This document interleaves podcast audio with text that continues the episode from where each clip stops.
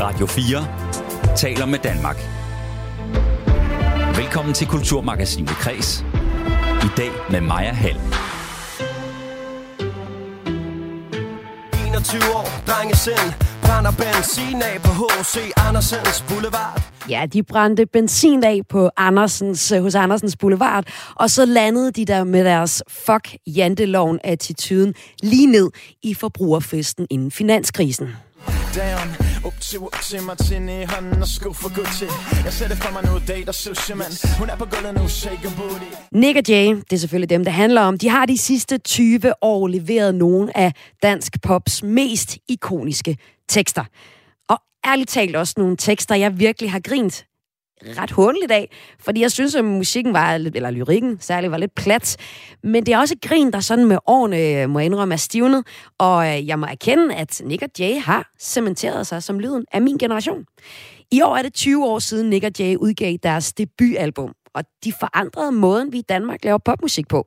Det markerer de ved tre udsolgte jubilæumskoncerter senere på ugen, og det markerer jeg her i Kulturmagasinet Kreds ved at tegne et portræt af popsmidene. Altså jeg mener, det er kun dem, der kan skrive det her, ikke? Og clubs fyldes med folk, der fyldes med drugs. Selvfølgelig vi slås. Og en knytnæve blev til en kniv Der blev til en pistol, der blev til et mistet liv Der er en ting, jeg ikke fatter. Det her land burde være i vatter. Ring til mig, når kærligheden er her. Jeg skrider for min datter, kalder.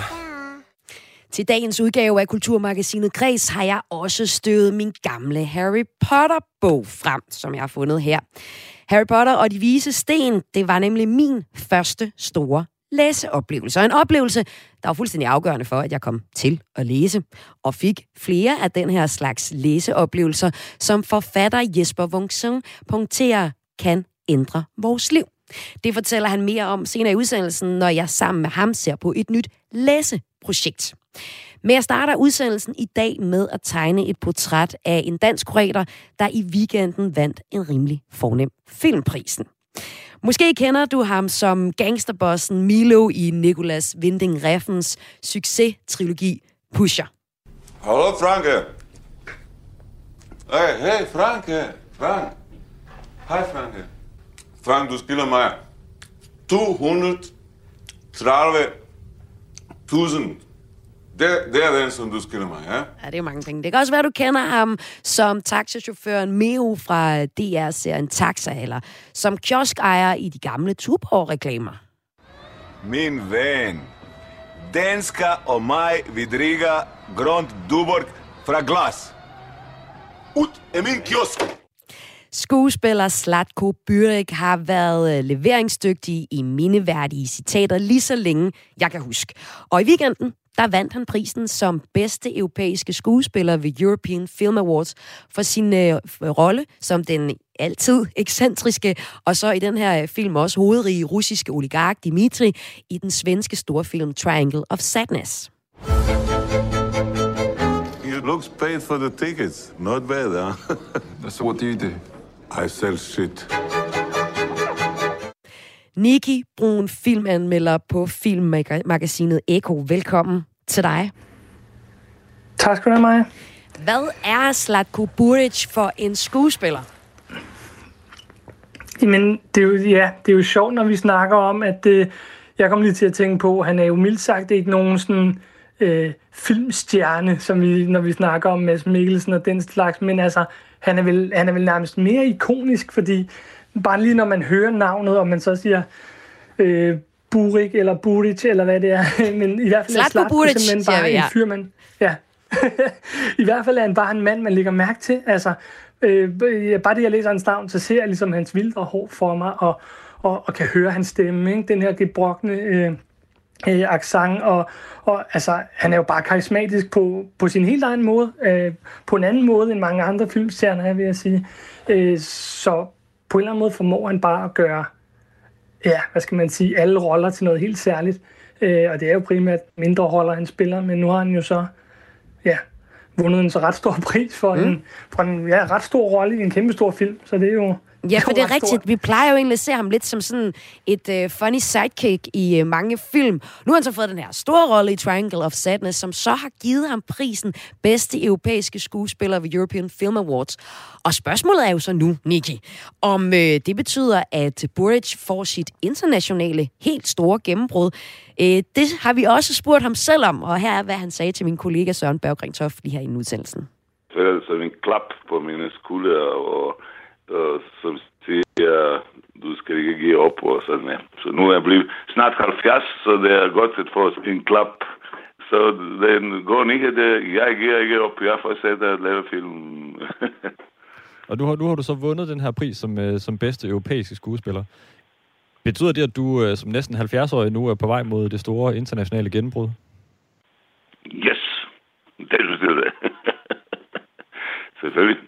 Nu skal vi spille Nej, men det ved jeg ikke, men det, vi, vi tager den øh, afslappet, vi skal se.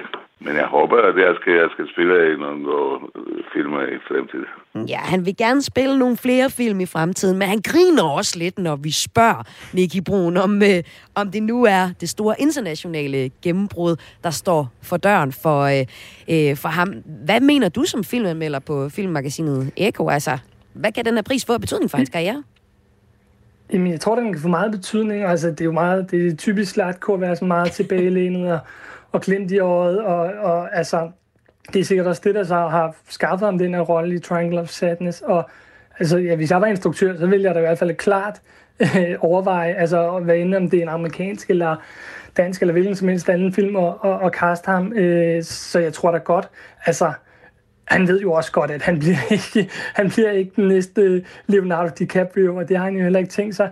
Men, øhm, men, men altså, han kan bare give en hver film kolorit. Altså, han kan give en, øh, alle roller noget, noget et eller andet fascinationskraft, som jeg da helt klart tror, at alle mulige instruktører nu, når de får øjnene op for ham. Altså, vi har svært med at rigtig få øjnene op for ham i Danmark, men nu er hele verden ligesom øjnene på ham. Så der kunne jeg da ikke forestille mig andet, end at øh, der kommer nogle spændende tilbud nu. Og det har vi, hele verden har jo øjne på, øh, på øh, Slatko Buric, fordi han har spillet med i den her store film, Ruben Østlunds øh, film Triangle of Sadness. Ellers herhjemme, så har vi set ham som gangsterboss i Pusher, taxichauffør i Taxa, kioskejer i de her Tuborg-reklamer. Altså, hvad er det egentlig for en anderledes rolle, som Buric har fået i øh, Triangle of Sadness? Altså en, en stor og anderledes, altså udover at den er større, hvordan, hvad er det så for en rolle, han har taget på sig her? Altså, man kan sige, at han, han har sådan set altid øh, boldret sig i de roller, han nu har fået. Altså, jeg føler, at hans, hans talent, øh, eller hvad han ligesom har fået lov at vise i hvert fald, er også meget defineret af, hvad, hvad det er, han har spillet. Ikke? Om, så har han været en kioskejer, og i, øh, i Pusher er han jo decideret øh, skræmmende. Ikke? Og, og her har han jo så bare fået lov øh, at lege med et sindssygt sjovt manuskript, og med nogle filmfolk, som bare har givet plads til, at de kunne lege. Altså den her drukscene, han har med, med Woody Harrelson, er jo altså nærmest legendarisk allerede, og, og den her måde, han leverer replikken, I sell shit, det er jo nærmest også altså, i historiebøgerne allerede. Så altså, jeg tror også, det er også bare et spørgsmål om, at det er en instruktør, som har set den helt rigtige øh, mand at, at smide ind i sin film, øh, hvor han har passet helt perfekt. Øh, så altså, han kan jo som nok øh, nærmest, hvad kan man sige, øh, risikere at, øh, at blive typecastet fremover, fordi øh, hvad skal man sige, russiske kapitalister, dem, dem skal man tit bruge på film, og, øh, og han, han spiller dem i hvert fald under, mere underholdende end de fleste. Og du talte faktisk mere om på årets Cannes Festival, hvor han fortalte om den dynamik, der så opstod mellem ham og Woody Harrison, som er ham, han spiller over for i den her ret særlige scene i Triangle of Sadness, de er på et båd. Vi har mm. Harrison, der spiller den her øh, falderede kaptajn, og så den her anden falderede øh, russiske oligark, der bare bliver enige om at drikke sig fuldstændig ned under gulvbrædderne. Hvad var det for en dynamik, han beskrev, han havde over for Harrison? Jamen, altså, at de havde en meget lejende tilgang, hvor det i hvert fald ikke... Øh, det var ikke Hollywood-stjernen, der kom og lige, øh, og lige øh, trådte ind i en scene i et øjeblik. Altså, de fik lov at sidde der og, og øh, drikke noget meget sød saftevand, øh, som, som øh, Slatko ikke så godt kunne lide. Øh, men det var ligesom også med til at, til at sætte dem i stemning til det her fordrukne, fordrukne vanvid, de ligesom kastede sig ud i.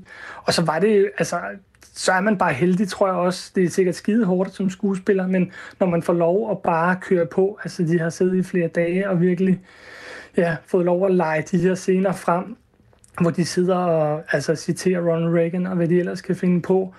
Øhm, ja, altså dynamikken mellem dem har bare fået lov at være sådan totalt kreativ frihed, ikke? og det har, ja, det har de virkelig boldet sig i begge to.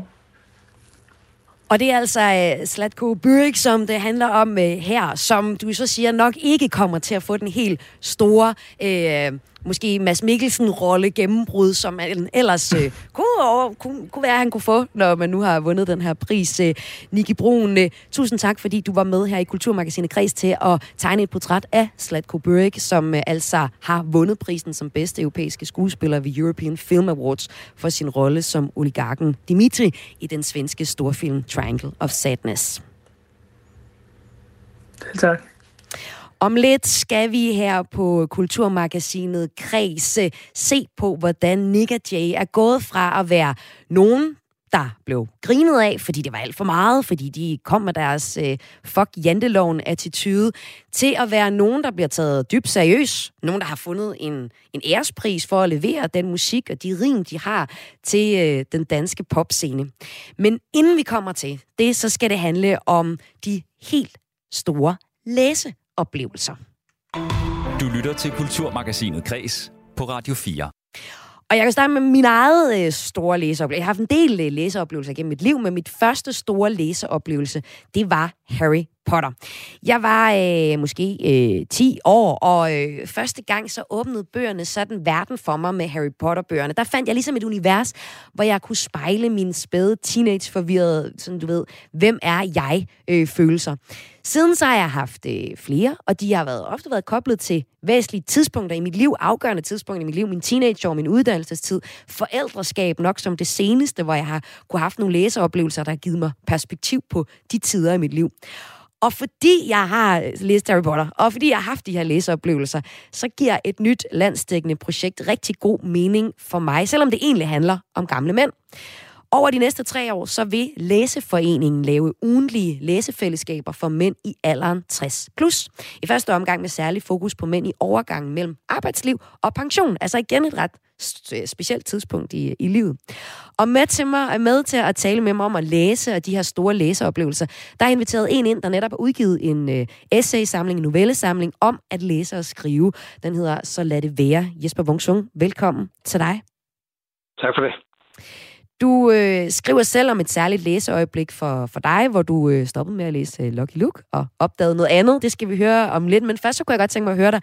Hvilken betydning mener du, de her særlige læseoplevelser kan have for os sådan helt generelt set?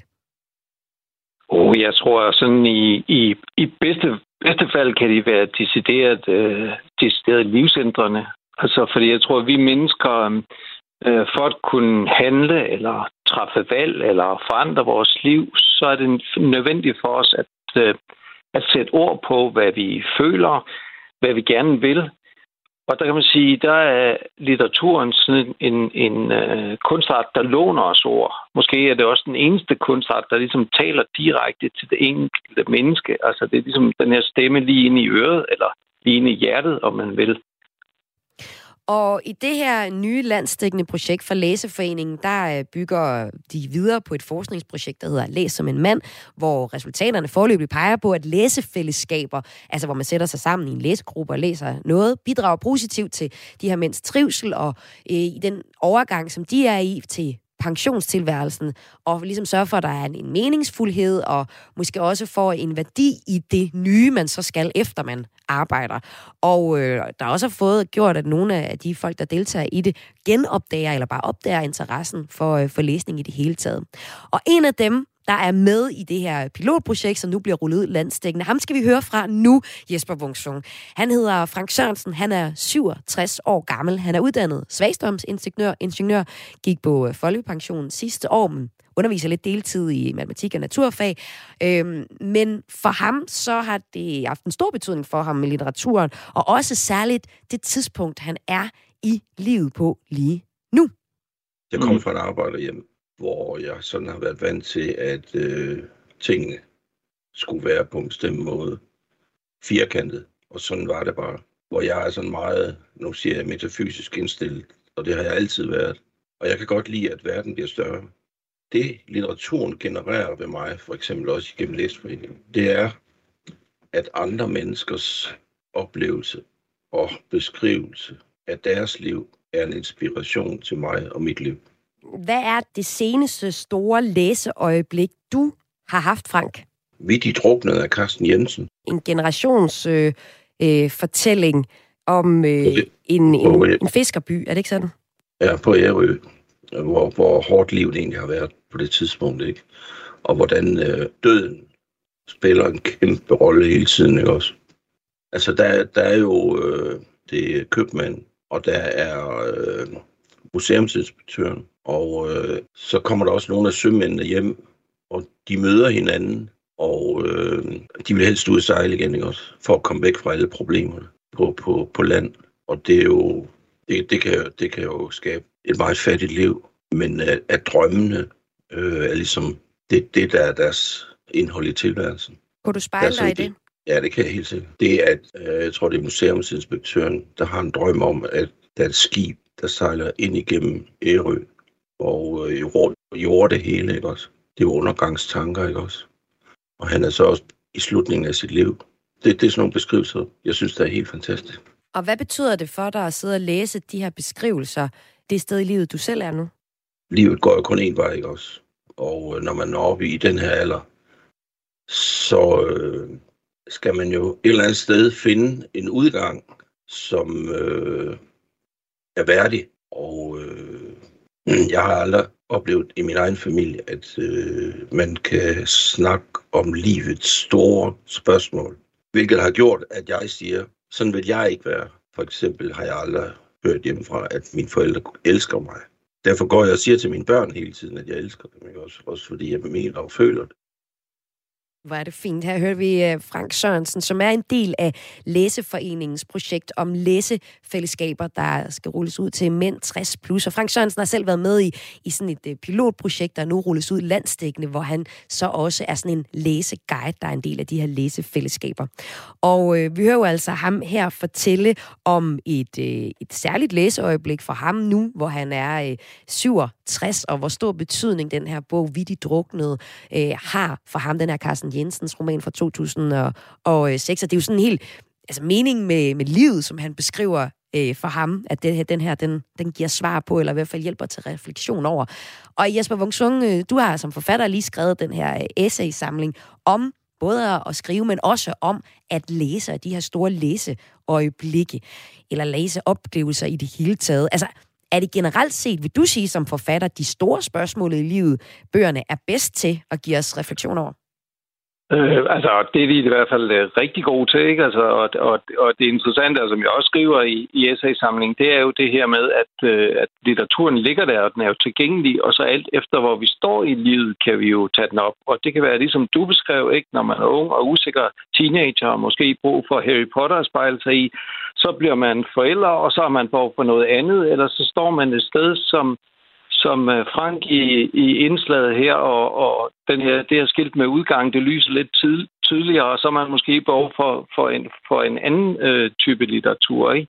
Øh, og det er selvfølgelig på den store klinge, men det kan jo også være det kan jo også bare være litteratur, der handler om ikke så meget det eksistentielle, der hvor man selv er, men generelt også bare andre mennesker, og hvordan er de, og øh, det forhold, man har til dem, eller en forsøg på at ligesom, forstå noget andet, end det man selv er. Så på den måde er litteratur jo også noget, der fremmer øh, altså empatien og forståelsen for det anderledes, samtidig med, at der jo hele tiden er noget, som man selv kan spejle sig i. Ja, så det er både sådan den der, den, den empati, indsigten i andre mennesker, men jo så også de helt store ting. Og for dig, der havde du også et ret stort læse, øh, en læseoplevelse, da du var omkring de 18. Den skriver du om i din øh, tredje, de tredje essay i den her øh, bog, Så lad det være. Og jeg har lyst til lige at læse lidt op fra den.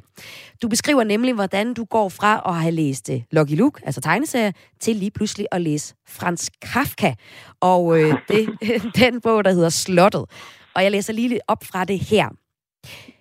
Slottet var den første bog, jeg var opslugt af. Jeg frivilligt læste, og jeg kom direkte fra Jolly Jumpers ryg i Lucky Luke. Bogvalget foranledet af et klingende og skriftligt smukt navn, umiddelbar identifikation med forfatterfotoet, en der også var tynd og mørkhåret, og en videre havde Jesper Wungsung det heller ikke altid sjovt. Jeg havde ikke været klar før, men jeg var mere end klar med et behov på størrelse med et chateau. Og alligevel var jeg lidt som K, klar på den manege, jeg skulle blive trukket rundt i. Jeg fattede endnu mindre end hovedpersonen, men ligesom denne faldt det mig ikke ind at stoppe. Vi kløvede ufortrydent på. Hvordan er det, du sammenligner dig med hovedpersonen K i, i slottet, den her Frans Kafka-bog? Ja, men det gør jeg, fordi så den bare kort fortalt, så handler det om bare en mand, der, der bliver kaldt K, og som skal ansættes på slottet som en såkaldt landmåler, men han når aldrig nogensinde op til slottet, fordi der er sådan en masse forhindringer, og folk, der siger, at du skal først udfylde det ene papir, det andet, og tale med en eller anden person. Og, og jeg forstod som sagt ikke særlig meget, men det jeg forstod, det var, at her var et menneske, der også havde et mål, eller en længsel mod et eller andet mere eller mindre udefinerligt, og, og som hele tiden bliver forhindret i at nå det, og møder en masse mennesker undervejs, som han må forholde sig til. Og, og hvor forskelligt det end var fra, fra min situation som 18-årig, så var der i hvert fald noget omkring både det her med at længes efter noget, og ikke helt at forstå den verden, man begiver sig ud i, som jeg kunne spejle mig i, og netop det der med, at der blev stillet nogle ord til rådighed, som måske lå et eller andet sted inde i min krop og, øh, og, og mit sind, men som jeg ikke kunne få ud. Altså, at det var lige pludselig den forløsning, jeg havde, at, at det er det, som, øh, som kunsten i virkeligheden kan. Og hvor meget betyder den her bog for, at du vælger forfattervejen selv, øh, Jesper Bungsung? Jamen, den er helt afgørende. Altså, så på, på den måde kan man jo sige, i hvert fald litteraturen helt konkret har jo forandret mit liv, øh, fordi det er sådan set i det øjeblik, øh, at jeg tager den her bog, øh, og som er den første bog, jeg sådan rent frivilligt læser, og øh, at, at, at jeg ligesom forstår, at det er den vej, jeg skal gå. Altså, at jeg bliver nødt til at beskæftige mig med litteratur, og, og ikke kun som læsende, men også som en, der, der selv øh, skriver. Så det, øh, det forandret mit liv. Og nu er der jo så det her læseforening, som er sådan en forening, der arbejder for at få alle aldre egentlig til at læse, men de har et konkret projekt, der går ud på at styrke, eller få mænd i alderen 60 plus, der ligesom går fra øh, arbejdslivet til pensionslivet, få dem til at læse skønlitteratur for at give øget trivsel. Og øh, når de øh, starter deres øh, læsefællesskaber op her over de næste tre år i hele landet, så kunne der jo godt anden en Jesper Wung Sung-bog i deres læsegruppe. Hvordan forholder du dig som forfatter til at skulle skrive og levere de her læseoplevelser, læseøjeblikke, der kan være livsforandrende for nogen? Ja, så jeg vil i hvert fald sige, når, altså, der er, øh, det er noget af det mest øh, øh, livsbekræftende, at, at jeg øh, oplevet som forfatter, når der er nogen, der har øh, læser, der har henvendt sig til mig og, og sagt, at efter at have læst en, en given bog, jeg har skrevet, at der er ligesom et før og et nu i deres liv, fordi det er jo ligesom det, jeg selv øh, øh, kunne mærke. Og, og det her med, at, at litteraturen er i stand til at overskride øh, de her grænser, altså vise, at det er muligt, det er muligt at kommunikere på, på tværs af geografi og generationer og køn og kultur. Og for mig som forfatter kan man sige, det, der er jo ikke noget mere der er ikke noget smukkere for mig, end at, at opleve at være med til at bidrage til det, men der, det er jo, der er jo samtidig også en, en, en forpligtelse til at gå hjem og, og gøre det endnu bedre. Og jeg har det også sådan, når jeg læser bøger, som jeg synes øhm, ikke rigtig er godt skrevet, eller hvor personen ikke rigtig lever, så er lidt på fornemmelsen af, at det fordi forfatteren ikke tror på, at litteratur kan ændre et liv. Men jeg har jo selv oplevet, at mit eget liv øh, blev ændret, så det er mit udgangspunkt hver gang, at man kan tale direkte til et andet menneske, så det gør en afgørende forskel. Jesper Wungsung, tusind tak, fordi du var med her i Kulturmagasinet Kreds til at tale om de store læseøjeblikke og oplevelser, som du altså selv arbejder for hver dag. Selv tak.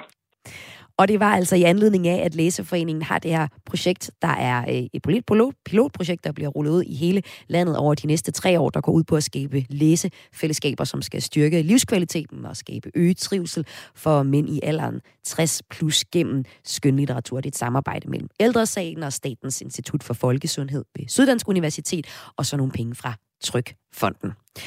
Om lidt, så skal det her i Kulturmagasinet Kreds, øh, der skal vi have lidt af en, en genforening med nogle, øh, nogle popdrenge, der har øh, lavet lidt øh, gakkeløjer ved øh, nogle af dem, det skal handle om nu.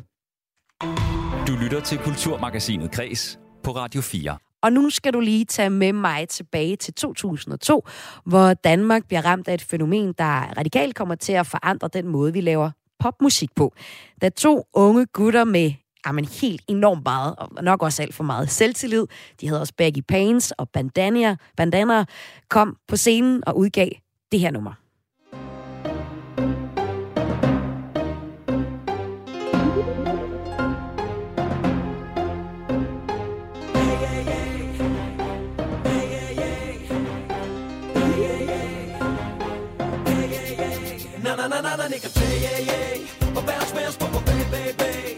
Kom og ladies råb hey yeah yeah Alle sammen er med yeah yeah Na na na na na nikker til, yeah yeah Og bounce bounce på på bag bag Kom og ladies råb hey yeah I år er det 20 år siden Nick og Jay udgav deres første album, som også hed Nick og Jay.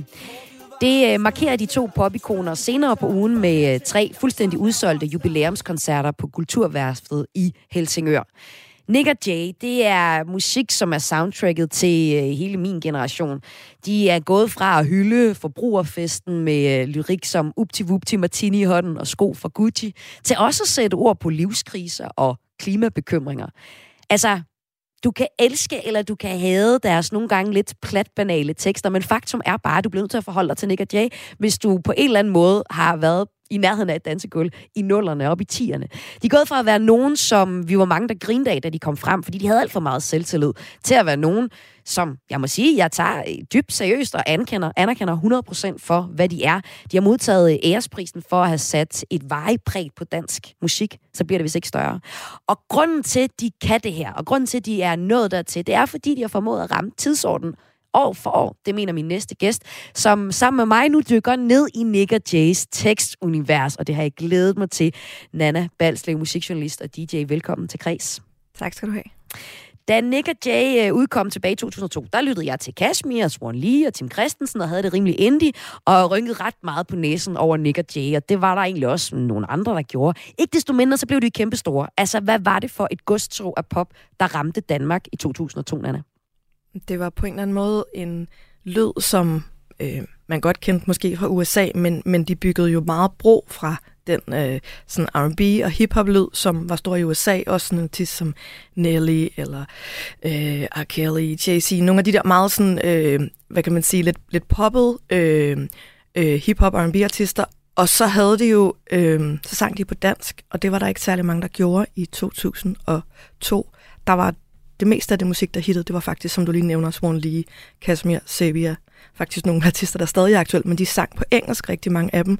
Selv en artist som Burhan G. sang faktisk på engelsk dengang. Så det, de gjorde, det var, at de kom ind og lavede det her øh, musik med, man kan vel godt sige, rimelig store, store armbevægelser, og ikke rigtig særlig meget jantelov. Og så, øh, så sang og rappede de på dansk, og, øh, og det, var, øh, det var ret nyt på det tidspunkt. Øh, Øh, også med den meget poppede lyd, man kan sige, de, de, tog, de tog lidt øh, sådan op og, og, øh, og ændrede den måde, poppen lød på, fordi på det tidspunkt var pop måske mere sådan noget, netop Swan Lee, øh, Kashmir, sådan lidt mere øh, noget med noget guitar, og det, øh, det var noget helt andet, Nick og Jay, de kom med. Ja, så der er sådan to pointer, vi kan trække frem, når vi portrætterer Nick og Jay. Det er ligesom, de synger på dansk, og det holder de ved. Og så øh, er der også det her med, at de egentlig omfavner et ret bredt følelsesmæssigt univers. Både det sådan ekstremt proppet, og nok det, vi kender det bedst for, sådan noget boing boing, og øh, noget med at sætte nogle flasker på bordene. Og så siger du også, altså, så er der også den her pointe om, om øh, dem, der ikke bryder sig om dem, som øh, jeg nok var på hold med dem, som øh, de adresserer rigtig mange gange i deres tekstunivers. De kalder dem haters. For eksempel så øh, er der fra øh, Giv mig dine tanker i 2011. Du lytter til din fremtid, kald mig 3000, flyver gennem natten, lad de haters om at tage bussen. Hvordan er det, Nick og Jay bliver øh, modtaget, og hvad er det for nogle haters, de bliver ved med at møde også i 2011, Nana? Jamen, det var nok helt klart det her med, at de kom både den måde, de lød på, som var meget poppet, øh, sammenlignet med det, det hiphop, der ellers var fremme på det tidspunkt, som var øh, DGP havde lige været store øh, LOC, men som, som stadigvæk var en helt, et helt andet univers. Og så kommer de her to øh, drenge, må jeg godt sige. Det var de dengang for værløse med bandanaer og øh, optrådt med solbriller i pels. Og jeg kan tydeligt huske, at jeg på det tidspunkt skrev for et eller andet musikmagasin, øh, Gaffa eller Sound Venue. Og de kom jo til de her øh, prisuddelinger med solbriller på indenfor og pels. Og det var ligesom, hvad kan man sige, det var bare en stil, man ikke var vant til. Så, så meget af den, hvad kan man sige, kritik, de fik, den har helt sikkert også hængt sammen med, at der ikke var nogen, der opførte sig, som de gjorde i Danmark, men også, at der nok også, der var helt sikkert også noget jantelov i det, fordi man kan sige, øh, der er sket rigtig meget i de sidste ja, 20 år, men, men dengang var der bare ikke nogen, der så sådan der ud i Danmark. Altså det var, øh, det var en helt anden stil, de, de kom med, også musikalsk. Øhm, så jeg tror både, at, at den kritik, de, de fik, den, den gik på deres udseende, og den måde, de, øh, de ligesom, øh, siger det der, fuck alting, jeg vil bare mm. være rockstar, mm. men også deres lyd, som var mere poppet end, og mere, øh, nogen øh, vil måske sige mere, mere øh, nogle mente, at deres tekster var mere banale, men, men det var lidt det her med, at det var, der var mange, der mente, at det her skulle det nu være øh, musik, og skulle det nu være øh, noget, som, som øh, kunne sælge rigtig meget. Og det må man jo bare sige, det, det var det. Og de har jo ændret den måde, øh, popmusikken lyder på i Danmark. Også den måde, der bliver skrevet tekster på i dag. Så man kan sige, at når man ser tilbage med, med, med det, vi ved nu, så må man bare sige, at de havde fat i noget. Også, øh, også selvom der var rigtig, rigtig, rigtig mange, der tog afstand fra dem og gjorde grin med dem. Og, øh, Ja, så der er jo mange, der også har taget deres øh, måde at skrive tekster på, og deres måde at arbejde på øh, med popmusikken med, og det skal vi jo også lige se lidt nærmere på, men lad os lige prøve at høre, hvordan de lød, og hvordan de lyt over tid, hvis vi tager sådan noget fra 2006, fra albumet Fresh Free Fly, så havde de jo nummeret Boing. Damn, upti mig martini i hånden og sko for Gucci. Jeg ser det for mig nu, date og sushi, man Hun er på gulvet nu, shake and booty. Kigger på mig, som havde jeg gjort noget forkert. Og hun rører ved sig selv, hun er langt fascineret Skal jeg gå, blive sen og tilfældig? No, jeg slapper af, jeg føler mig heldig. Natten er ung, og pigen er små Og man kan sige, så det var så i 2006, så får vi albumet United i 2013, hvor nummeret Novembervej blandt andet er på. Globetrotter, men jeg glemmer aldrig, hvorfra jeg kommer. Og jeg har hørt, at cirka 85 procent Altid vender næsen hjem igen. Kan vide, om jeg er en af dem. For altid, åbenbart Der vil Danmark bo i mig. Det lyser ud Og allerede i, øh, altså det er jo allerede i, i 13 bliver det jo er der masser af, af dybe numre faktisk øh, at finde hos dem. Og det er der i den grad også, hvis vi øh, ser på deres album fra 2019, Lys over land, hvor der blandt andet er nummeret Dagslys. Solstråler gennem gardiner Fylder mig med endorfiner. Du får mig til at se dagslys Selv i de sene nattetimer. Får mig til at flyve som en frisbee Ikke falde ned nu, forsigtig, forsigtig Tilbage på min grind igen som en 50-50 Min verden er lige her. Nana Balslev, kan du prøve at sætte nogle ord på, hvordan Nick og Jay har ændret sig fra deres første udgivelser i 2002, hvor der virkelig er meget attitude på, til den her lidt mere inderlige øh, lyd, som vi i særligt også hører på øh, 2019-nummeret, øh, albumet? Ja, altså jeg tror, man kan sige, først vil jeg sige, at jeg er ikke helt enig med dig, for jeg synes faktisk, at den der, øh, den der lidt øh, mere følsomme side har været der. Den har bare ikke været så, så, så øh, tydeligt, og det har måske ikke været de numre, der blev singler, men de har jo også et nummer som En dag tilbage. De har hele albumet Sandt. fra 2011, Engle eller Dæmoner, som jo faktisk er et krisealbum, og hvor de laver det her, har det her legendariske hit mod solnedgangen, som er nok er et af mine, et, synes jeg, et af deres bedste numre, som også handler om at gå ned med angst og depression og sådan noget. Så den her følsomhed har været, været der, den har måske bare ikke fyldt så meget i deres image. Men, men jeg vil sige, at, at, øhm, at jeg tror også, at det, der er sket med dem, det er sådan helt de, grundlæggende er de jo bare blevet voksne i den tid, der er gået, fordi de var 21 år, da de kom frem, eller 20, da de startede, øh, og nu er de to voksne mænd, som har øh, øh, en stor karriere, har børn, har opnået mange af de ting, som de egentlig øh, havde så travlt med at, at vise, øh, at, det, at det kunne de, og det vil de gerne. Så de er sådan set bare udviklet sig, som de fleste andre mennesker mm. gør. Og så har de jo i den øh, udvikling også påvirket dansk musik, dansk popmusik, dansk øh, popmusik, der er glad for hiphop. Også, vi kan jo, øh, altså der er jo en lang række kunstnere, som øh, gladeligt fortæller øh, om, hvor store fans de er af øh, Nick og Jay. Der kom så også et nummer, hvor nogle af dem fik lov til at, at spille sammen med Nick og Jay. Det var Casey, det var Kid, det var Jilly, Young Victor, som øh, spiller sammen, eller giver det her nummer sammen i 2011. Giv mig dine tanker, hedder det. Vi bygger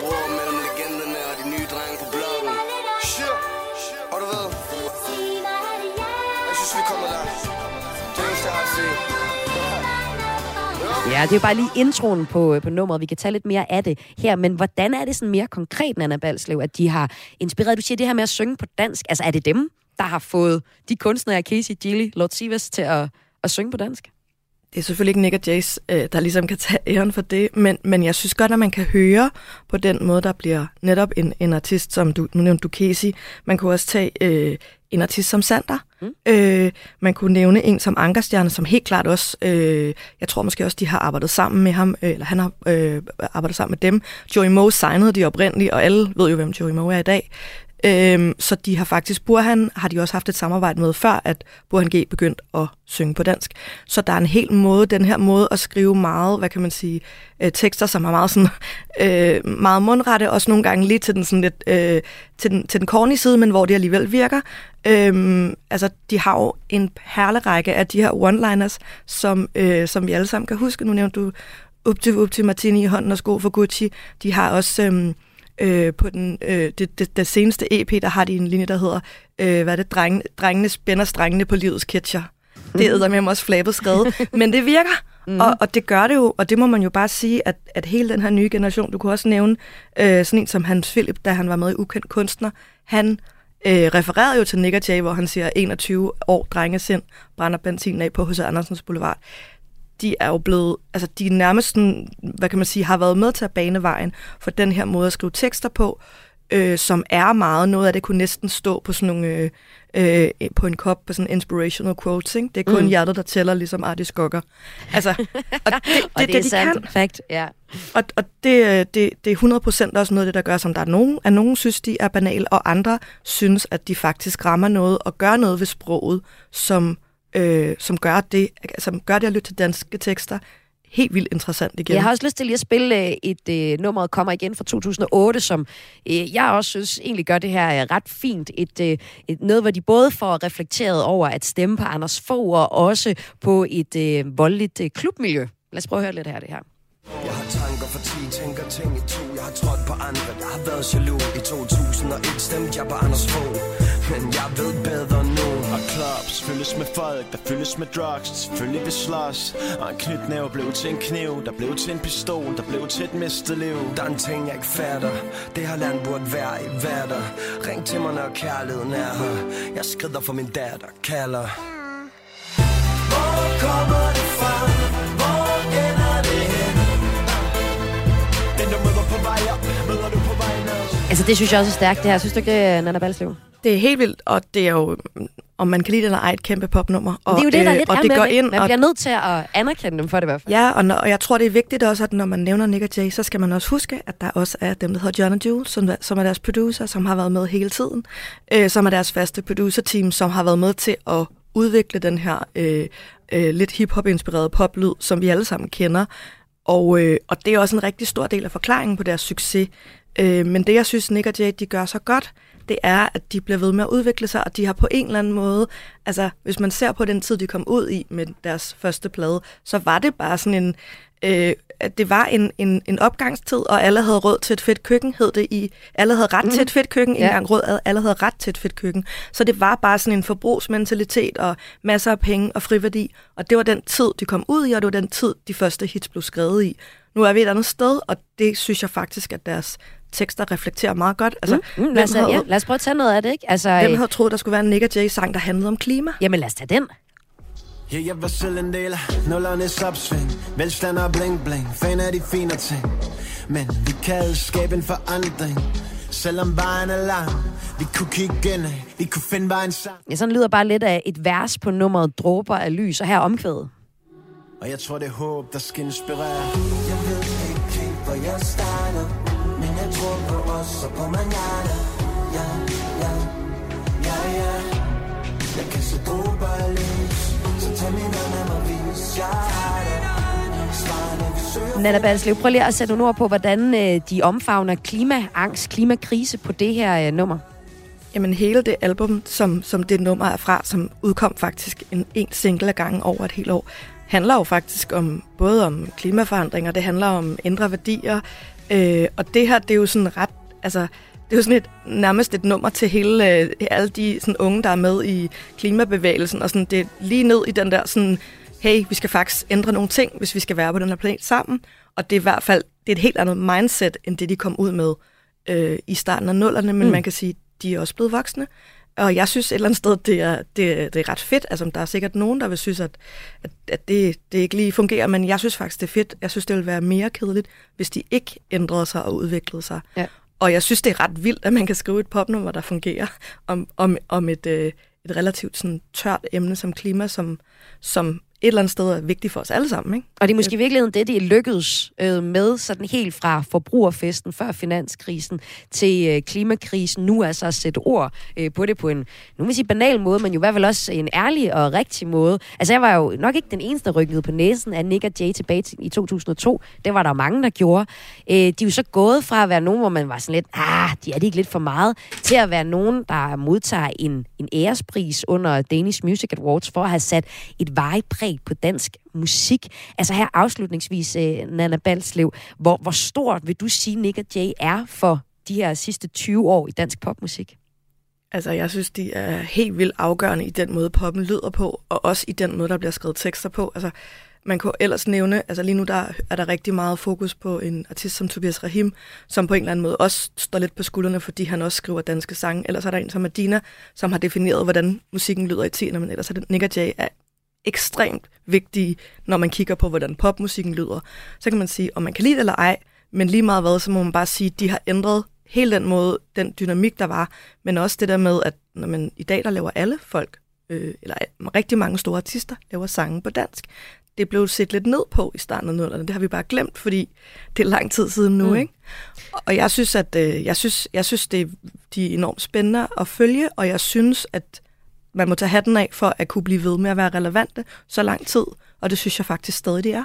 Og øh, det gør vi også øh, nu her i Kulturmagasinet Kreds. Vi tager ikke bare hatten af, vi giver en lille, en lille, hyldest, øh, en lille hyldestnummer til Nick og Jay, til dig, der bliver hængende. Og tusind tak, fordi du var med her, musikjournalist og DJ Nana Balslev. Der har altså været med her i Kulturmagasinet Kreds til at tegne et portræt af popfænomenet Nick og Jay i anledning af deres første album i år, runder 20 år. Du lytter til Kulturmagasinet Kres på Radio 4. Og øh, nu skal vi have en øh, legendarisk genforening. Jeg kan nu byde velkommen til to gutter, der har øh, forenet ordene Boing Boing og med hendes røv går op og ned. De har signeret en pladekontrakt i en ung alder og turneret klubberne tynde med deres hit. Det er ikke Nick og Jay, jeg kan byde velkommen til. De har travlt med at forberede deres 20-års jubilæumskoncerter, men jeg har fået to i studiet nu, der skal hylde Nick og Jay. Velkommen til dig, Anders Østergaard og Rikke Balle. Tak. Tak for det. For øh, i 2006, der udgav I et viralt hit, som øh, på det tidspunkt lød sådan her. Boing, boing, hendes røv går op og ned Som en fjeder, boing, boing Hendes røv går op og ned Som en fjeder, boing, boing Hendes røv går op og ned Som en fjeder, boing, boing Hendes røv går op og ned Som, som en fjeder Ja, Anders og Rikke, det lyder lidt anderledes, end det Nick og Jay, jeg lige har stået og spillet sammen med Nana Balslev. Øh. Men det er jo ikke det som mindre noget, I har øh, lavet. Hvordan var det at høre lidt af det igen?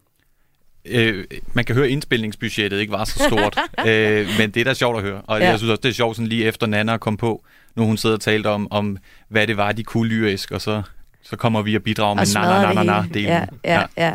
Altså, de rigtige Nick Jay, de udkom jo med, med deres første single for 20 år siden, og her torsdag, fredag og lørdag, det giver de de her totalt udsolgte jubilæumskoncerter på Kulturværftet i, i Helsingør.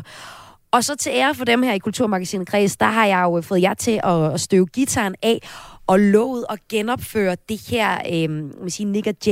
Medley, som I jo rent faktisk også hittede med i 2006. I havde lige et år, hvor I udlevede jeres øh, popstjernedrømme.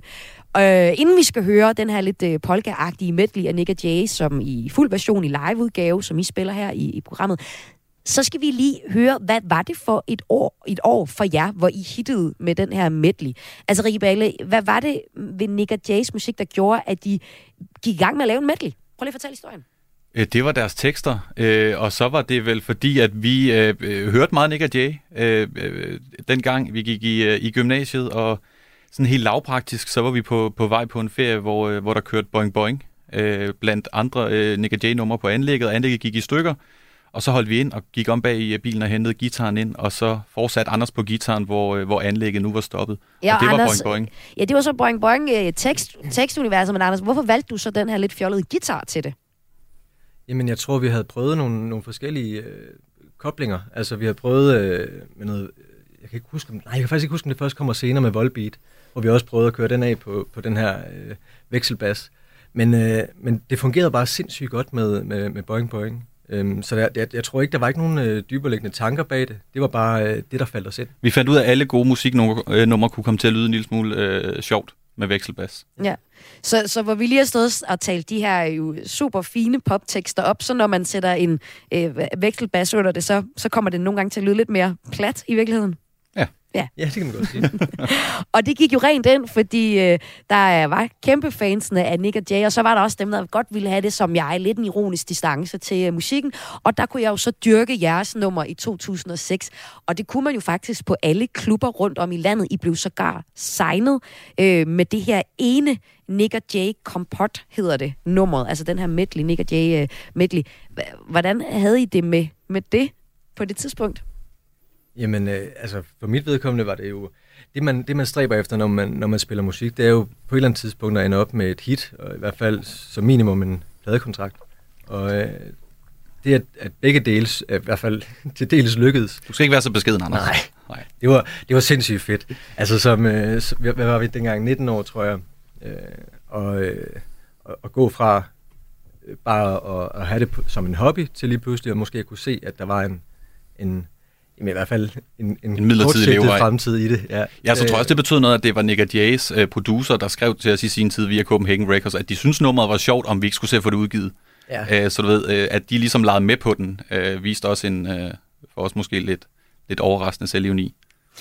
Og øh, den selvuni vil vi da gerne også hylde her i Kulturmagasinet Kreds. Så skal vi ikke høre en øh, liveudgave af Nick og Jay Kompot? Altså lad mig lige høre, hvornår tror I sidst, I har spillet der sammen? Øh, Det er, vi har lige talt om, altså vi har lige siddet, Maja, du bad os om at øve, da vi talte Mm. sammen i sidste Ja, uge, så det har ja. vi selvfølgelig lige siddet og gjort uden for studiet her. Klart. Og inden da, tror jeg, det er 10 år siden, vi har spillet den i sin fulde længde. Fantastisk. Ja. Jamen det vil jeg bare så måske bare sige. Hvad, hvad kaldte jer egentlig ud over Nick og Jay Kompot? Anders og Rikki. Ja, det er godt. Yes. Jamen så kan jeg her øh, live på øh, Radio 4 i programmet Kulturmagasinet Kreds. Nu skal du få en, øh, en genforening af Rikke og Anders med Nick og Jay Kompot. Nigger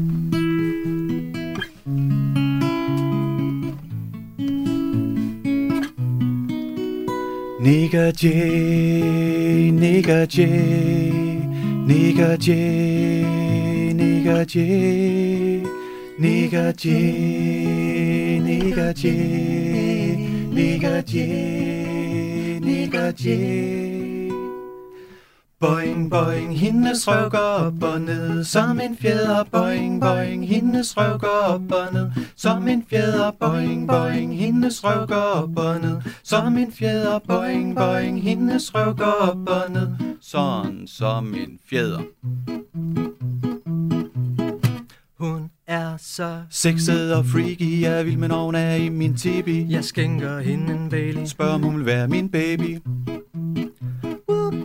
Aha. Aha. Aha. Aha. Aha. Strip Remix. Na na na na. Hvad et remix er det her? Na na na. Hvad et remix er det her? Na na na na. Hvad et remix er det her? Na na na na. Hvad et remix er det her? Boing, boing, hendes røv går op og ned, som en fjeder. Boing, boing, hendes røv går op og ned, som en fjeder. Boing, boing, hendes røv går op og ned, som en fjeder. Boing, boing, hendes røv går op og ned, sådan som en fjeder. Hvad vil du gøre, hvis du fik at vide, at du havde en dag tilbage at leve i? Hvad jeg vil gøre? Jeg tror, jeg vil hæve lidt penge på min firmakonto, løb ned og shoppe den bil. Jeg altid har tænkt på, altid har tænkt på, altid har tænkt på. Vinke, når jeg så min nabo 24 tommer alu. Kører ud mod stranden, der skulle være bål min egen Rødvin og en blå kings. Rødvin Og en blå kings. Selvom ingen vil lytte, blev hun ved med at synge. Na, na, na, na. Na, na, na, na, na, na. Na, na, na, na, na. Na, na, na, na, Kan du høre hende synge? Kan du høre hende synge? Kan du høre hende synge? Kan du høre hende synge? Boing, boing, hendes rykker op og ned, som en fjeder. Boing, boing, hendes rykker op og ned, som en fjeder. Boing, boing, hendes rykker op og ned, som en fjeder. Boing, boing, hendes rykker op og ned. Sådan som en fjeder. Woo! Og øh, det, du hørte i din radio her på Radio 4, det var altså Nick og Jay Kompot, et nummer, der kom frem i 2006, hittede rundt omkring på diskotekerne i hele Danmark. Og det var ikke Nick og Jay, du hørte i din radio her i Kulturmagasinet Græs. Det var Anders og Rikki, Anders Østergaard og Rikki Balle. Tusind tak for det. Velbekomme. Velbekomme. Lidt rusten version. En lidt rusten version. Måske kan den blive et viralt hit igen, som den blev øh, dengang. Tusind tak, fordi I var med. I hvert fald til at give det. Selv tak. Og det var de altså i anledning af, at Nick og Jay har 20 års jubilæum. De giver her senere på ugen tre koncerter. De er fuldstændig udsolgt. Det er et mindre spillested, det er Kulturværftet i Helsingør, de har valgt at give de her koncerter på. Men de spiller også på Smukfest og Tinderbox blandt andet næste år. Du lytter til Kulturmagasinet Græs Og det på sidste- Radio 4. Og det sidste, vi skal nå, inden jeg siger farvel og tak for i dag, det er, er en historie om lidt af et skattekistefund i øh, Skagens malerfamilie. Et, et Skagens malerfamiliehus hedder det, og det er, er nemlig en kulturanbefaling fra Kreses Kulturagent i Nordjylland. Det er sådan, at vi har kulturagent fordelt rundt om i landet, der kommer med nogle anbefalinger. I den her uge, så går turen til Nordjylland. Og øh, i Skagen, der er Anna og Michael Ankers hus. De var en del af Skagensmaleren, den her skandinaviske kunstnerkoloni, som i slutningen af 1800-tallet bosatte sig i Skagen for at male naturomgivelser og øh, lokalmiljøet i det hele taget. Og i forbindelse med, hvad man kalder en samlingsgennemgang af familien Ankers hus, hvor mere end 3.000 genstande blev øh, altså hævet ud af pulterum og skabe og skuffer for at blive registreret, der har man gjort sig lidt af et fund. Godt gemt vægt har man nemlig fundet Michael Ankers forlovelses- og hvilesesring. Og den kan du se i en ny udstilling, der i det hele taget graver et nyt lag frem af Anker-familien med den her minutiøse gennemgang af huset. Det fortalte ugens kulturagent fra Nordjylland, Jakob Højer Filt Jul, da jeg talte med ham her inden udsendelsen. det, de her for medarbejdere fra Skagens Museum, det er jo ligesom at gå på skattejagt, ikke? når man går ind i sådan et hus, der var fyldt med effekter fra, fra sådan en kendt malerfamilie. Der var de nede i sådan alt, øh, Michael Anker var åbenbart sådan en, der gemte meget på ting, ikke? og man gik jo lidt efter, åh, hvad finder man her? Øh, finder man en eller anden skat? Øh, og der var man inde i sådan en, et, et loftsrum, hvor man masser af sådan nogle kister, som bare var fyldt med sådan nogle lommetørklæder og masser af stof og sådan noget. Og der finder man så helt ned i bunden af en af de her kister, der finder man så deres hvilesesring, som er sådan, altså det, et, lidt skatten i det her, og den er også udstillet øh, med indgravering i, i, øh, i ringen, øh, som han havde gemt i en kiste, inde helt bag sådan skunk nærmest mm. på loftet. Øh, ja. Godt det er fundet sådan af dem. øh, Ja, lige præcis. Ikke? Altså, jeg tænker også, når, som museumsmedarbejder, når man går rundt i sådan et, jamen det er jo bare et, en stor historisk gennemgang, ikke? og så kan vide, hvad man egentlig finder. Finder man overhovedet noget? Og så finder man nogle bitte små, ret spændende effekter. Ikke? Ja. Så det er, det er udstillet, og det, er- det, er, det er ret interessant. Vil du ikke lige fortælle, hvad er det for en øh, registrering, der er foregået på øh, museet? Altså, øh, det man har gjort, det er jo, at man har taget øh, øh, hele familien Ankers hus, og så har man øh, registreret, altså der har været sådan det, der kaldes en samlingsgennemgang, og det har man gjort igennem de sidste øh, ja, otte år, hvor man har øh, taget alle de forskellige effekter, der nu har været i øh, Michael og Anna Ankers hjem, og deres datter Helga der, øh, og så er det simpelthen blevet registreret. Og det er der så kommet en udstilling ud af, øh, som, øh, som man nu kan se på Skagen Museum. Og hvem er det, man særligt kommer til at møde øh, igennem den her mapping? Jamen altså, man møder jo især øh, datteren Helga øh, Anker. Øh, det er jo alt lige fra tegnehæfter til bøger til, altså man kommer sådan lidt tættere ind på, hvem hun var, og hvad hun interesserede sig for. Øh, øh, til, om hun var, hun var sådan øh, meget interesseret i dyr og selvfølgelig kunst og så videre og så videre. Øh, så der kommer man lige sådan skridtet nærmere hende. Øh, men selve udstillingen er også sådan ret interessant, fordi der er mange af de her effekter, der som også er, går igen på billederne. Øh, for de her kendte, kendte Skagen-malerier, hvor man kan se øh, øh, de forskellige ting, som rent faktisk jo fandtes i det her hus. Øh, det er jo det, de har siddet og malet eller malet med og så videre. Det ligesom indgår også som øh, effekter i udstillingen. Så det er ikke kun malerier, man ser, men man ser også de ting øh, udstillet, som man har fundet igennem den her samlingsgennemgang. Og det, det gør det sådan lidt ekstra interessant at gå rundt og, og, og kigge på det lød det her fra Kreses kulturagent i Nordjylland, Jakob Højer Filt Jul, som altså anbefalede den nye ankerudstilling på Skagens Museum. Og med de ord, så var det det sidste, du fik for Kulturmagasinet Kreds her på Radio 4 fra i dag. En udsendelse, der i dag var tilrettelagt til af Søren Berggren Toft og mig, og mit navn er Maja Hall. Og Kulturmagasinet Kreds er tilbage igen i morgen. Indtil da, så kan du finde programmet her som podcast i Radio 4's podcast-app. Om et øjeblik, så er der vores eftermiddagsprogram Missionen, men inden da, så får du lige en opdatering på nyhederne, og det får du nu, hvor klokken er 15.